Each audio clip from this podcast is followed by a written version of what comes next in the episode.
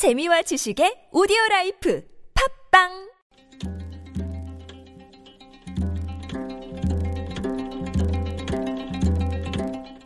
한문학자 장유승의 길에서 만난 고전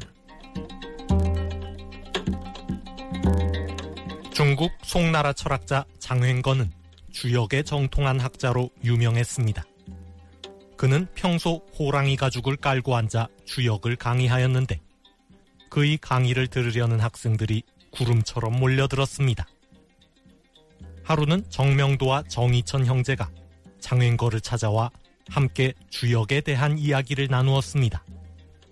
장횡거는 깜짝 놀랐습니다. 자기보다 10살이나 젊은 두 정씨 형제가 자기보다 주역을 더 잘 알고 있었기 때문입니다. 이튿날 장횡거는 호랑이 가죽을 치우고 학생들에게 이렇게 말했습니다. 어제 정씨 형제가 찾아왔는데 주역에 몹시 해박하였다. 너희들은 그를 스승으로 삼아라.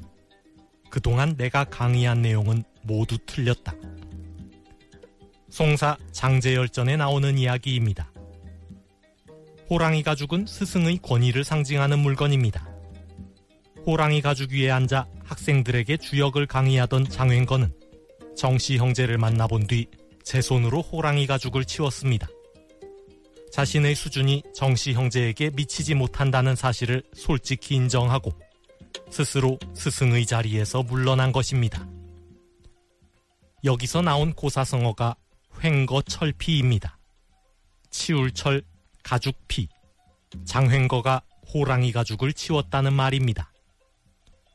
횡거철피는 스스로 물러나 더 나은 사람에게 자리를 양보한다는 뜻입니다. 어제 야당이 각종 의혹에 연루된 청와대 민정수석에 대해 버티기를 멈추고 횡거 철피의 자세로 국민과 정부를 위해 결단하라고 촉구했습니다. 스스로 물러날 때를 알아야 한다는 뜻이겠지만 만에 하나 물러나더라도 지금까지 보아온 이번 정부의 인사 결과를 생각하면 과연 더 나은 사람이 그 자리에 앉게 될지는 심히 의문입니다.